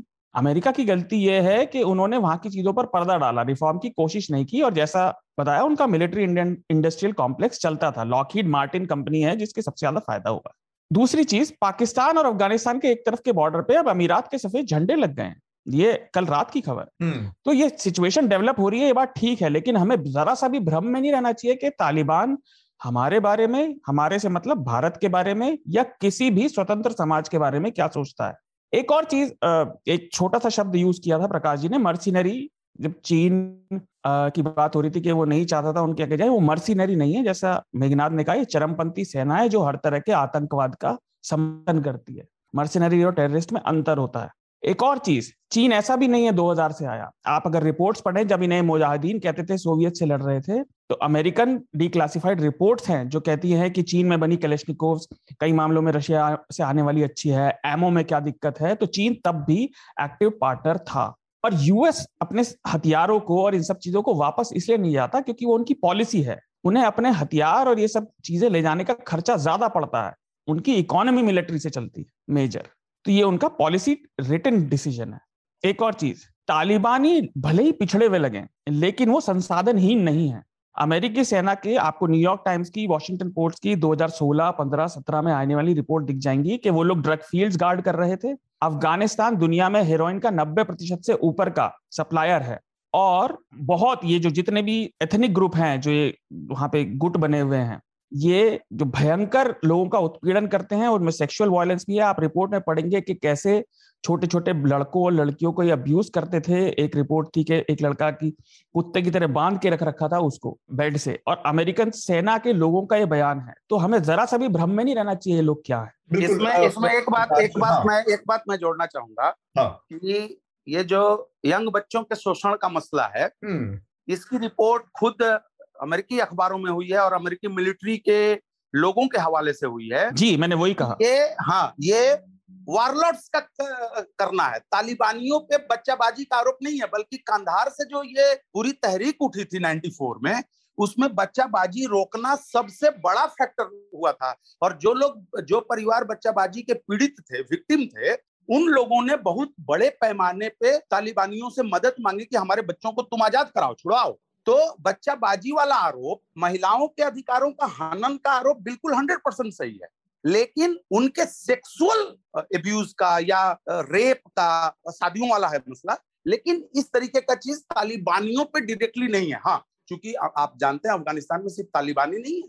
अफ़गानिस्तान में बीसियों ऐसे आउटफिट हैं जो वारलॉर्ड्स जिनको जिनके भरोसे अमेरिका वहाँ पे लोकतंत्र ला रहा था उनसे एफिलिएटेड है। उनके अपनी अपनी मर्सनरीज अपनी अपनी सेनाएँ रखते हैं सारे ये लोग, जितने वारलॉर्ड्स है, चाहे वो दोस्तम हो, चाहे इस्माइल खान हो, चाहे अता नूर हो, ये सब बड़े खिलाड़ी और ये वेटरन रहे हैं चालीस साल के मुजाहिदीन आंदोलन तो हमको ये समझना चाहिए कि तालिबान उसी मुजाहिदीन फरीक के हिस्सा हैं, जिनसे कभी दुनिया सोवियत आक्रमण से लड़ रही थी। कभी दुनिया उनके भरोसे जो है देश में लोकतंत्र स्थापित कर रही लोकतंत्र के लिए बिल्कुल ठीक बात। तो हमें अपने विजन को ब्लर नहीं करना चाहिए कि एक को विलेन बना दो एक को हीरो बना दो एक को हीरोइन बना दो। ऐसे ऐसे देखेंगे तो अफ़गानिस्तान का मसला हम नहीं देख पाएँगे। और दूसरी बात जैसा मैंने पहले कहा कि आपको आशंकित रहना है लेकिन अगर आप उनके साथ इंगेज नहीं करेंगे सिर्फ़ भारत ही नहीं पूरी इंटरनेशनल कम्युनिटी की बात है और दुनिया कर रही इंगेज आप देखे आपने सिक्योरिटी काउंसिल की मीटिंग में जो कुछ भी हुआ कि भाई आप ह्यूमैनिटेरियन हेल्प पहुँचने दें इंश्योर करें कि राइट्स का वायलेशन नहीं हो रिवेंज किलिंग नहीं हो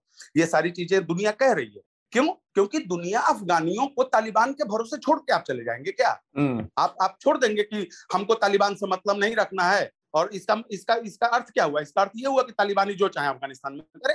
आपको आप तालिबान के साथ बिना इंगेजमेंट के अगर वर्ल्ड कम्युनिटी नन इंगेजमेंट का पॉलिसी अपना रही है तो इसका मतलब यह है कि आप अफगानियों को अबेंडन कर रहे हैं। और आप अपने ही कमिटमेंट जो सोकॉल डेमोक्रेसी का है और मानवाधिकार का है उसके प्रति आप खुद छल कर रहे हैं। हम्म, ठीक बात। मैं थोड़ा सा इसके बहुत इंडियन पहलू पर आ रहा हूँ क्योंकि ये जो आपने बात कही उसमें एक भारतीय पक्ष का भी रवैया बहुत ही एक कंफ्यूजिंग सभ्रम वाला रवैया सामने आया है। वो मतलब वो स्टेक होल्डर से बात करी जा रही है संपर्क में होने की बातें हैं।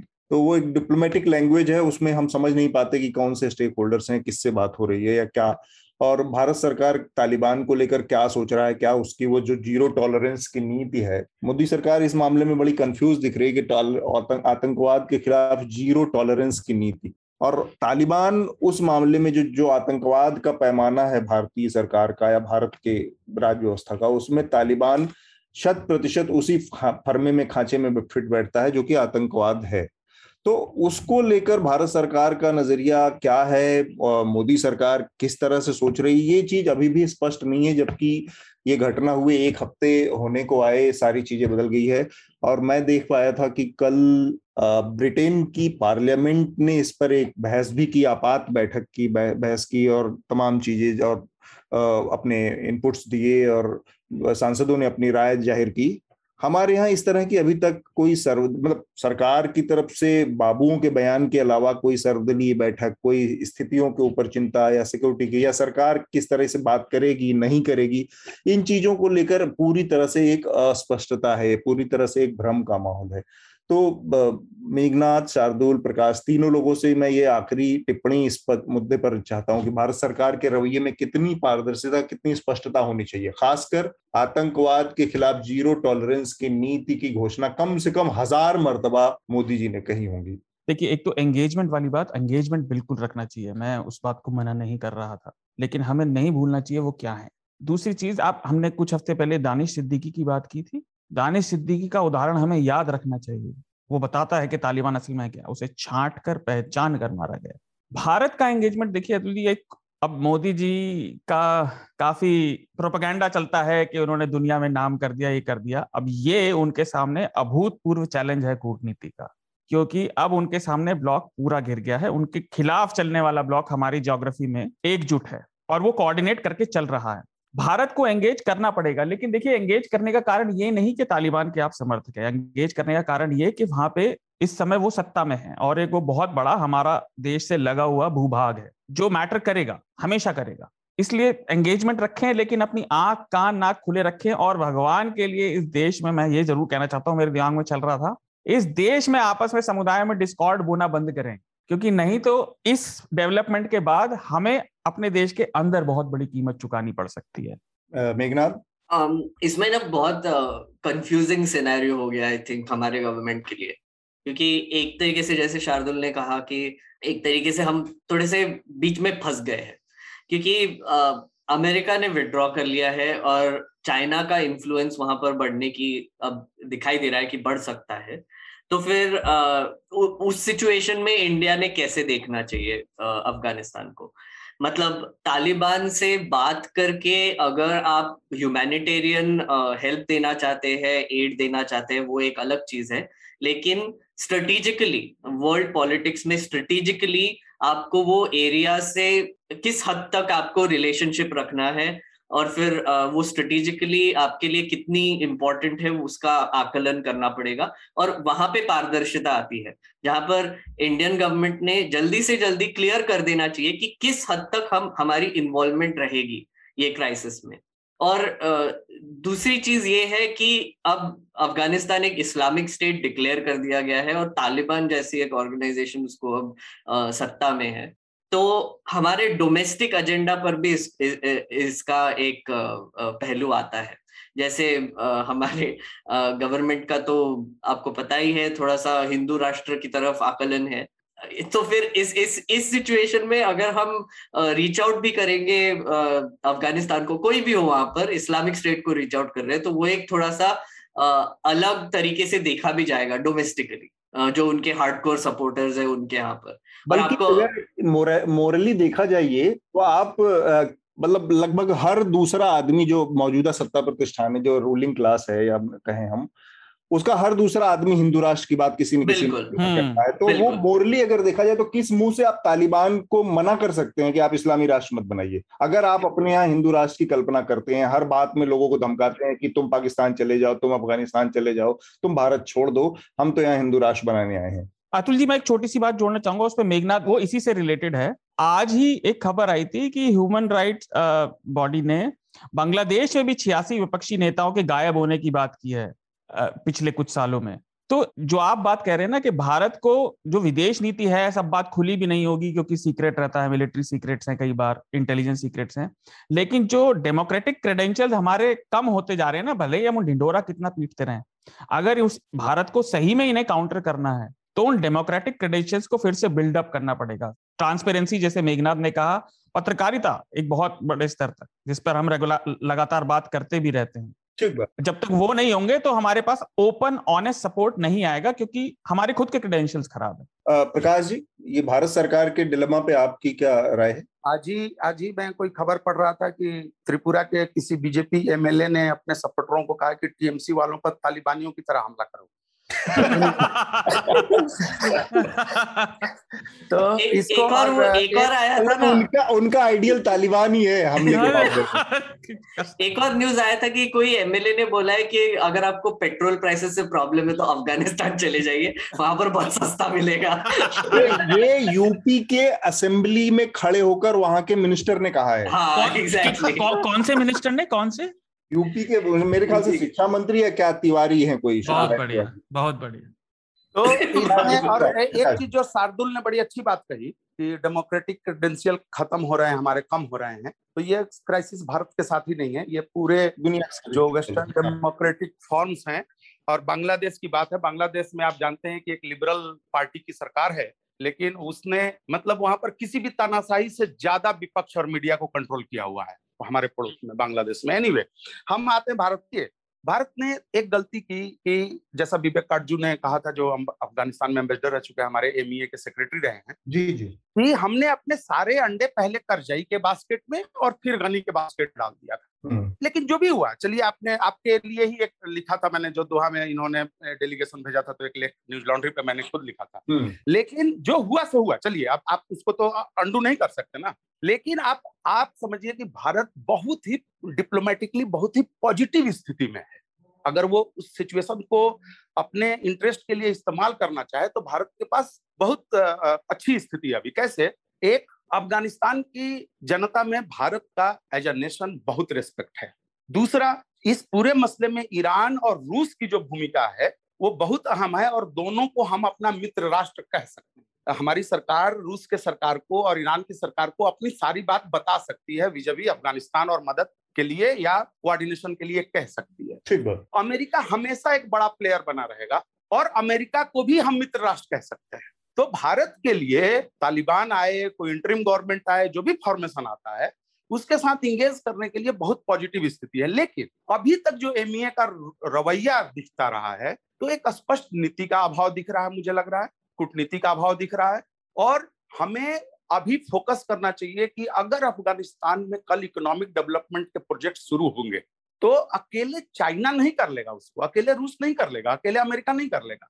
भारत के जो अपने एक्सपीरियंस है आप जानते हैं माइनिंग में हमारा बहुत बड़ा एक्सपीरियंस है नेचुरल हम्म। गैस निकालने में हमारा एक्सपीरियंस हमारी हमारी कंपनियाँ हमारा एक्सपर्टाइज है हम आईटी के सेक्टर में बहुत अच्छा हमारे पास अनुभव है हम्म। हमारे सैटेलाइट्स हैं जो अफ़गानिस्तान को बहुत सारी मदद कर सकते हैं तो हमें जो इकोनॉमिक अपॉर्चुनिटी अफ़गानिस्तान में पैदा हो सकती है अगर वहाँ स्थिरता आती है कोई भी आए वहाँ तालिबान आ रहा है कौन आ रहा है नहीं आ रहा है ये सेकेंडरी सवाल है अगर अफ़गानिस्तान में स्थिरता आ रही है तो उस इकोनॉमिक अपॉर्चुनिटी को आप अपने पड़ोस में क्यों हाथ से जाने देंगे? ठीक बात। और लास्ट लास्ट पॉइंट इसमें कि भारत को अंतरराष्ट्रीय समुदाय के साथ यानी कि जो खिलाड़ी देश हैं उनके साथ कदम ताल करके चलना चाहिए।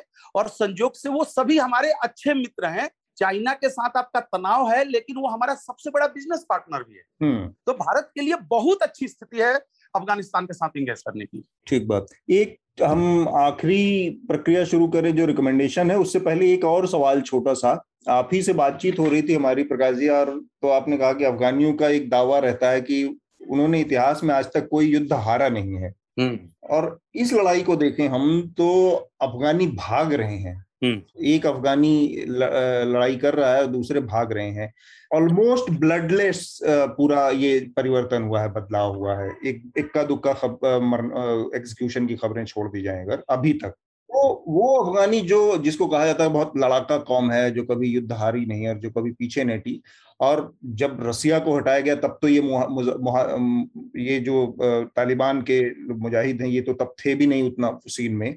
तब पूरा अफ़गानिस्तान एक तरह से मिलकर लड़ रहा था। ये वही लड़ाका कौन थी? लेकिन इस बार जब उनको अपने पर बचाने की पर आई तो वो भाग, भागने लगे बिना ऑलमोस्ट पूरी तरह से सरेंडर कर दिया। ये ये चीज़ थोड़ा सा लोगों को समझ में नहीं आ रही कि बीस साल में आर्मी तैयार की गई थी पुलिस तैयार की गई थी कोई first second line of defence दिखाई नहीं।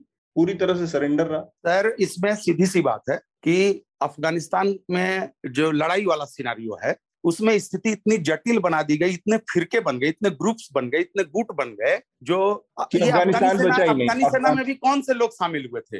अफगानी सेना में वो लोग शामिल हुए थे जो मुजाहिदीन थे या वारलॉर्ड्स के मर्सिनरीज थे। तो ये हमेशा पेमेंट और परफॉर्मेंस ये फॉर्मूला पे मामला चलता रहा है। हम्म। तो जब आपको पेमेंट एक तो एक हिस्सा तो इसलिए डिजर्ट कर गया क्योंकि उसको पेमेंट मिलना बंद हो गया। एक हिस्सा इसलिए डिजर्ट कर गया क्योंकि उसके सरदार जो थे वो तालिबान के फेवर में आ गए जैसे इस्माइल खान हेरात में। जैसे और सारे बहुत सारे लोग मजार शरीफ में आपने देखा कि अतानूर और दोस्तम के सैनिक जो है तालिबानियों के साथ आ गए हम्म। बहुत सारी अफगानी सेना का एक, एक हिस्सा जो है तालिबानियों के फेवर में लड़ रहा है हम्म। आपने देखा कि पूरे देश भर में ट्रैफ़िक जो संभाल रहे हैं लोग वो सारे लोग वो पुरानी रिजिम के ही पुलिस वाले हैं हम्म। अब दूसरी चीज़ जो हम देख रहे हैं जो सरेंडर किए जो भाग गए कुछ भाग के चले गए पड़ोसी देशों में आपको पता है कि कम से कम 50-70 हेलीकॉप्टर और जहाज़ मिलिट्री के अभी उज्बेकिस्तान और ताजिकिस्तान में है। वो लोग लेकर निकल गए। कुछ सैनिक जो थे वो चले गए हैं पंचसीर वैली में, जहाँ से उपराष्ट्रपति के नेतृत्व में सो कॉल्ड रेजिस्टेंस की शुरुआत हो रही है। और एक अफ़गानिस्तान देख रहे हैं, एक अफगान कम्युनिटी को आप देख रहे हैं जो उस देश से, तालिबान के डर से भागना, भाग भाग रहा है। उसका भी कारण है, चालीस साल में, सर एक दूसरे से रिवेंज ही तो हुआ है ना। हम्म। मैं मज़बूत हुआ तुमको मैंने मार दिया तुम मज़बूत हुए तुमने मुझे मार दिया। और आप जानते हैं कि एक वार सिचुएशन में रिवेंज जो है वो हमेशा एक पार्ट होता है युद्ध का। हम्म। आप मारते हैं लोगों को और ये तो सभ्य देश की सेनाएँ भी करती है कोई ऐसा नहीं है तो युद्ध नीति का पार्ट युद्ध की नीति है वो। तो एक चीज़ समझ में आई कि मतलब कोई एक सिंगल अफगान आइडेंटिटी नहीं बन पाई इतने दिनों में बजाय उसके फिरके बने रहे अलग अलग हिस्से बने वॉर्डार्ड मैं कहूँगा सर बनने नहीं दिया गया। ठीक बर मेघनाथ शार्दुल कोई आखिरी टिप्पणी इस पर फिर हम रिकमेंडेशन शुरू करेंगे। uh, नहीं बट एक छोटी सी टिप्पणी थी इसके कवरेज पर जो जो अफ़गानिस्तान का जो वॉर कवरेज है उस पर सॉरी अफ़गानिस्तान का जो सिचुएशन है उसके कवरेज पर। uh, आपने देखा होगा कि कैसे इंटरनेशनल मीडिया वहाँ पर एक एक तरीके से सरप्राइज़ ही दिखा रहा है और हमारा भी मीडिया अरे सडनली हो गया। और जैसे कि प्रकाश जी ने कहा पहले ही कि ये बिल्डअप था ग्रेजुअल बिल्डअप था और अगर मीडिया हमारी भी और इंटरनेशनली भी ढंग से इसका रिपोर्टिंग करती जैसे आ, हमने ये पूरी चर्चा में आपको बताया कि कैसे वेपन्स का भी एक एंगल है कैसे रिसोर्सेस का एक एंगल है कैसे इंटरनेशनल पॉलिटिक्स का एंगल है इन सब चीज़ों पर बहुत कम बातें होती है। बिल्कुल। हमारे यहाँ पर चिल्लम चिल्ली में इतने लगे रहते हैं लोग और हिंदू मुस्लिम करने में या फिर एक प्रोपोगेंडा फैलाने में इतने बिज़ी रहते हैं लोग। तो ये सब जो सही में सही मायने में जो सबसे बड़ी मूवमेंट है इंटरनेशनल पॉलिटिक्स में और इसका भारत पर बहुत बड़ा असर पड़ने वाला है इस पर हम कम ही बात करते हैं। हम्म। तो इसीलिए मुझे लगता है कि हमको जर्नलिस्ट और जर्नलिज्म ऑर्गेनाइजेशंस को भी एक तरीके से इसको एक टेस्ट की तरह ही देखना चाहिए कि कैसे आगे जाके हम कॉन्फ्लिक्ट्स को रिपोर्ट करेंगे। ये बड़ी महत्वपूर्ण बात कही मेघनाथ आपने। हम देख पा रहे हैं कि वेस्टर्न मीडिया के रिपोर्टर्स जर्नलिस्ट कैसे उस वॉर जोन में भी कॉन्फ्लिक्ट जोन में भी रिपोर्टिंग कर रहे हैं, महिलाएँ काम कर रही हैं, लेकिन आपको ये जो बड़े बड़े बड़े दावे और बड़ी ऊँची आवाज़ में हाई डेसिबल साउंड में जो चुनौतियाँ देते हैं हर दिन लोग प्राइम टाइम पे एंकर हमारे, किसी भी चैनल का वो कॉन्फ्लिक्ट रिपोर्टर या कोई हमारे यहाँ भी नहीं है, लेकिन हमारी दूसरी मजबूरी है कि हमारे पास रिसोर्सेज नहीं है इतना कि हम अपने रिपोर्टर्स को वहाँ भेज सकें।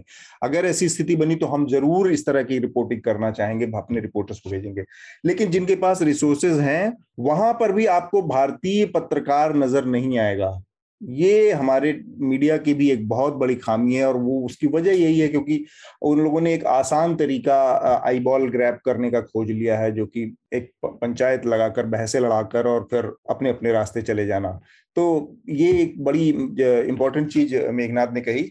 अब हम अपने आखिरी चरण में है जो कि रिकमेंडेशन की प्रक्रिया है। सबसे पहले मैं चाहूँ शार्दुल, आपको कुछ कहना है? हाँ छोटी सी चीज़ के तालिबान कुछ भी कहते रहे, जब आप समाचार देखें तो ध्यान दीजिए कि वो बता क्या रहे हैं ओपिनियन या फैक्ट जैसे कि तालिबान बहुत कुछ कह रहा है, लेकिन उसने एक बात और कही जिसे किसी भी हमारे मीडिया में आपने नहीं देखा होगा, कि उन्होंने साफ़ कहा था कि सब चीज़ ठीक है, हम महिलाओं को सपोर्ट करेंगे करियर में जाएँगे, लेकिन अगर उन्होंने पश्चिमी संस्कृति नहीं छोड़ी तो उन्हें मारना ही पड़ेगा। और इनफैक्ट एक लीगल वाले ने कहा था कि हम बिल्कुल ओपन करेंगे लेकिन कोई भी लड़का लड़की अगर शादी से पहले एक दूसरे के साथ प्रेम संबंध बनाते हैं तो उन्हें सौ करोड़ों की सजा दी जाएगी। अगर कोई शादीशुदा है तो उसे पत्थर मार के जान दी जाए हम्म। तो अपनी आँखें यथार्थ को खुले रखें आपको कौन सी साइड पसंद है उसमें ना पड़े।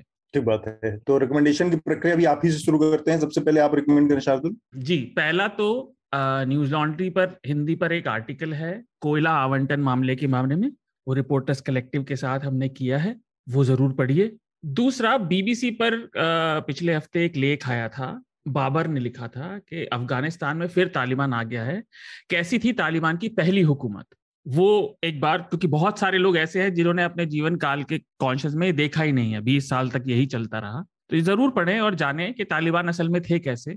तीसरा अफ़गानिस्तान में ही एक डॉयचे वेले के पत्रकार के रिश्तेदार का कत्ल कर दिया गया। उस पत्रकार को वो ढूंढ रहे थे। ये डीडब्ल्यू हिंदी पर एक रिपोर्ट है ये ज़रूर पढ़िए। हम्म ठीक बात। मेघनाथ आप क्या रिकमेंड करेंगे? श्रोताओं के लिए थोड़े से रिसोर्सेस प्रोवाइड करना चाहूँगा। अगर आपको तालिबान और अफ़गानिस्तान का कॉन्फ्लिक्ट समझना है तो दो वीडियोस है वॉक्स के। एक है how the US fail to rebuild Afghanistan. और दूसरा है the Middle East cold war explain ये दो वीडियोस ज़रूर देखिए, आपको एक बहुत अच्छा कॉन्टेक्स्ट मिल जाएगा ये सब कॉन्फ्लिक्ट कॉन्फ्लिक्ट का। दूसरी, दूसरा मैं थोड़े से रिपोर्ट्स रेकमेंड करना चाहूँगा।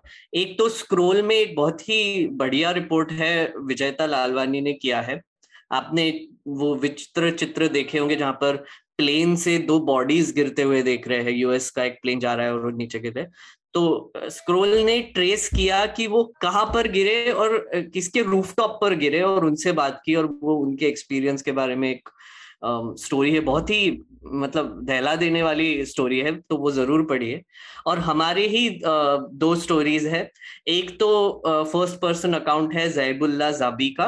जो कि इंडियन कॉन्सुलेट में काम करते थे और वो अब दिल्ली आ गए हैं, उनके और उनके फैमिली के एक्सपीरियंस के बारे में कि इस अफरा तफरी में उन्होंने कैसे मैनेज किया। और दूसरा है शोगोफा अंसारी का, जो कि एक 28 साल की अफगानी लॉयर है, उन्होंने वो एक प्लेन में थी जहाँ पर इंडियंस का भी इवैक्यूएशन हो रहा था। और चौदह तारीख को। तो उनका भी एक्सपीरियंस है तो ये दोनों फ़र्स्ट पर्सन अकाउंट ज़रूर पढ़िए। एक छोटी सी चीज़ मुझे मैगनाथ के उससे याद आई वो भी देख लीजिएगा वो भी रिकमेंडेशन है।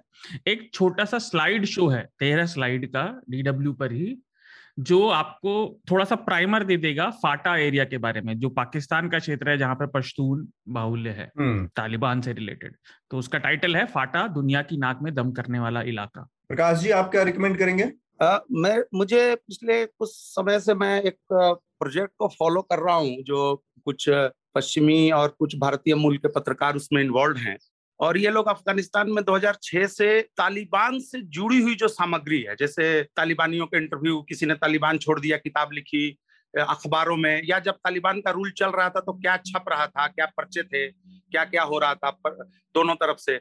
तो इसका उन्होंने ट्रांसलेशन का प्रोजेक्ट चलाया है, क्योंकि उनका मानना यह है कि आप तालिबान को या अफ़गानिस्तान को तब तक नहीं समझ सकते जब वहाँ के लोग या वहाँ के जो ये डिफरेंट आउटफिट्स हैं, ये क्या लिखते हैं, क्या पढ़ते हैं, उनके विचार क्या है, बहसे क्या है? तो उन्होंने एक किताब निकाली है, एलेक्स स्ट्रिक और फेलिक्स कोहेन की किताब है, the Taliban reader, war, Islam and politics. और इनका प्रोजेक्ट जो है वो फ़र्स्ट ड्राफ्ट पब्लिकेशन के नाम से है और वेबसाइट पे चले जा आप जाके इनको देख सकते हैं। उसमें आनंद गोपाल शामिल है उनकी भी अच्छी एक किताब है no good man among the living. Hmm. और इसमें 20 लाख शब्द ट्रांसलेट किए गए हैं। पश्तो दरी और फारसी से अफ़गानिस्तान के अंदर के ओरिजिनल मटेरियल्स हम्म। तो ये हमें इंसाइट देता है। अभी तक हम क्या करते हैं भाई? जो जो पत्रकार जाते हैं जो लेखक जाते हैं जो हिस्टोरियंस हैं हम उनके डायनामिक्स को पढ़ते हैं। तो हमें उसको देखने का एक मौका मिलता है। तो मैं स्ट्रांगली रिकमेंड करूँगा कि द तालिबान रीडर किताब जो है वो पढ़ी जाए। इजिली अवेलेबल है। अमेजन वगैरह से कहीं से भी ली जा सकती है। हम्म। और एक चीज़ मैं और कहना चाहूँगा आपसे आपने प्रोग्राम के शुरू में बताया कि विलियम डिम्पल से भी आप बात करेंगे। हम्म। तो उन, उनका अफ़गानिस्तान पे बहुत बड़ा रिसर्च है बहुत बड़ा काम है उनका। हम्म। तो मैं चाहूँगा कि आप अपनी बातचीत आपकी आपके जो भी सब्जेक्ट हों इस पहलू पे भी उनसे जानकारी निकलवाने की और हम सुनने वालों पढ़ने वालों तक पहुँचाने की कोशिश आप ज़रूर करें। बहुत अच्छी किताब है उनकी return of the king Afghanistan. बिल्कुल ठीक बात। तो मेरा रिकमेंडेशन एक है, जिस तरह, जिसका ज़िक्र किया हमने, कैसे दो बड़ी सुपर पावर के बीच में और अब एक तीसरी भी सुपर पावर चाइना का भी एंगल रखें तो किस तरह से लंबे समय से अफ़गानिस्तान एक फुटबॉल फ़ील्ड बना हुआ है फुटबॉल की तरह से इधर उधर। कभी रसिया ने वहाँ पर किया और उसके बाद अमेरिकन ने अपना कब्जा किया और अब एक नई स्थिति देखने को मिल रही है। तो एक सीरीज़ है नेटफ्लिक्स पे आई द डिफीटेड करके। ये मुझे इस मामले में दिलचस्प लगी कि अफ़गानिस्तान जैसी सिचुएशन अगर आप समझ पा रहे हैं कि क्या होती है जब आप किसी बाहरी मतलब पावर्स के बीच में घिर जाते हैं और आपकी अपनी कोई हैसियत उस समय नहीं बची रहती है। ये वर्ल्ड वॉर टू खत्म हो जाने के बाद बर्लिन शहर की कहानी है कि बर्लिन में चार हिस्से में बांट लिया गया था शहर को। एक हिस्सा रशियंस ने बांट लिया था, एक हिस्सा अमेरिकन का था, एक हिस्सा ब्रिटिशर्स और एक हिस्सा फ्रेंच का था। और उनमें चारों में इस तरह से कंपटीशन था कट थ्रोट कंपटीशन आर्मी का पुलिस वालों का, कि एक दूसरे के इलाके में घुसने पर रोक और उसमें दूसरे के इलाके में घुसकर चीज़ों को कब्जा करने का रेप मर्डर तमाम चीज़ें चल रही थी एक दूसरे के इलाके में। तो किस तरह से वो जो अहंग की लड़ाई थी, जिसका मतलब और जर्मन उसमें पूरी तरह से पिस गए बर्लिन वासी। तो ये उस लिहाज से मैं अचानक से मुझे रिकॉल हुआ कि वो ये जो सीरीज़ है, ये अब आज के अफ़गानिस्तान से पता नहीं कैसे मुझे लगता है कि उसको, उससे रिलेट होती है। तो ये मेरा एक रिकमेंडेशन है। इसके साथ ही हम अपनी आज की चर्चा को रोकेंगे, लेकिन उससे पहले मेरी एक और अपील है आप लोगों से। अपील क्या है? एक जानकारी है कि हमारा जो फ्रीडम सेल था वो उसको, उसकी तारीख 20 से बढ़ाकर अब 23 अगस्त तक कर दी गई क्योंकि बहुत ज़बरदस्त लोगों का रिस्पांस आया, लोगों ने बहुत उसको हाथों हाथ लिया। तो उसको तीन दिन और बढ़ाने का फैसला किया गया है। आप लोगों को पता है इसके तहत क्या होना है? जो हमारे सब्सक्राइबर्स हैं गेम चेंजर और डिसरप्टर उनके लिए कुछ स्पेशल उपहार हैं। अगर आप ये हमारे सब्सक्रिप्शन लेते हैं तो उनके लिए कुछ विशेष उपहार हैं। इसके अलावा बाकी सारे मर्चेंडाइज जो न्यूज़ लॉन्ड्री के अवेलेबल है, उन सब पर तीस परसेंट की छूट है। तो ये जानकारी देनी थी। शार्दुल मेघनाथ कोई और अपील? नहीं तो फिर हम आज की चर्चा को यहाँ पर रोकेंगे। अपील नहीं आपने अभी फुटबॉल से उपमा की। मुझे याद आया कि वो जो एक लड़के की लाश गिरी थी ना जो मेघनाथ ने बताया लैंडिंग किया था, वो फुटबॉलर वो, वो फुटबॉलर था। राइट ओ वो लड़का गिरा छत पे एक डॉक्टर था दूसरा फुटबॉलर था। आप हाँ, सोचिए कि इतने वेल फेड या वेल एजुकेटेड इस तरह के लोग इतनी बुरी स्थितियों में भागने को आमतौर पर इस तरह की स्थिति में मैं सोच सक, सोचता था कि इतनी तो जानकारी सबको होती है बेसिक की जब आप इतनी ऊपर आसमान में जाएँगे वहाँ ऑक्सीजन नहीं होगी वहाँ बहुत ठंड होगी ज़िंदा कैसे बचेंगे? हम्म। और ये पढ़े लिखे लोग थे जो ये रिस्क लेकर जा रहे थे। बिल्कुल। जो जहाज़ पे चढ़ गए थे। तो ये इतनी बुरी स्थिति थी। सही बताया आपने शार्दुल। इस चर्चा में भाग लेने के लिए प्रकाश जी आपका शार्दुल मेघनाथ आप सबका बहुत बहुत शुक्रिया। धन्यवाद। शुक्रिया। न्यूज़ लॉन्ड्री के सभी पॉडकास्ट ट्विटर आई और दूसरे पॉडकास्ट प्लेटफॉर्म पे उपलब्ध हैं। खबरों को विज्ञापन के दबाव से आज़ाद रखें। न्यूज़ लॉन्ड्री को सब्सक्राइब करें।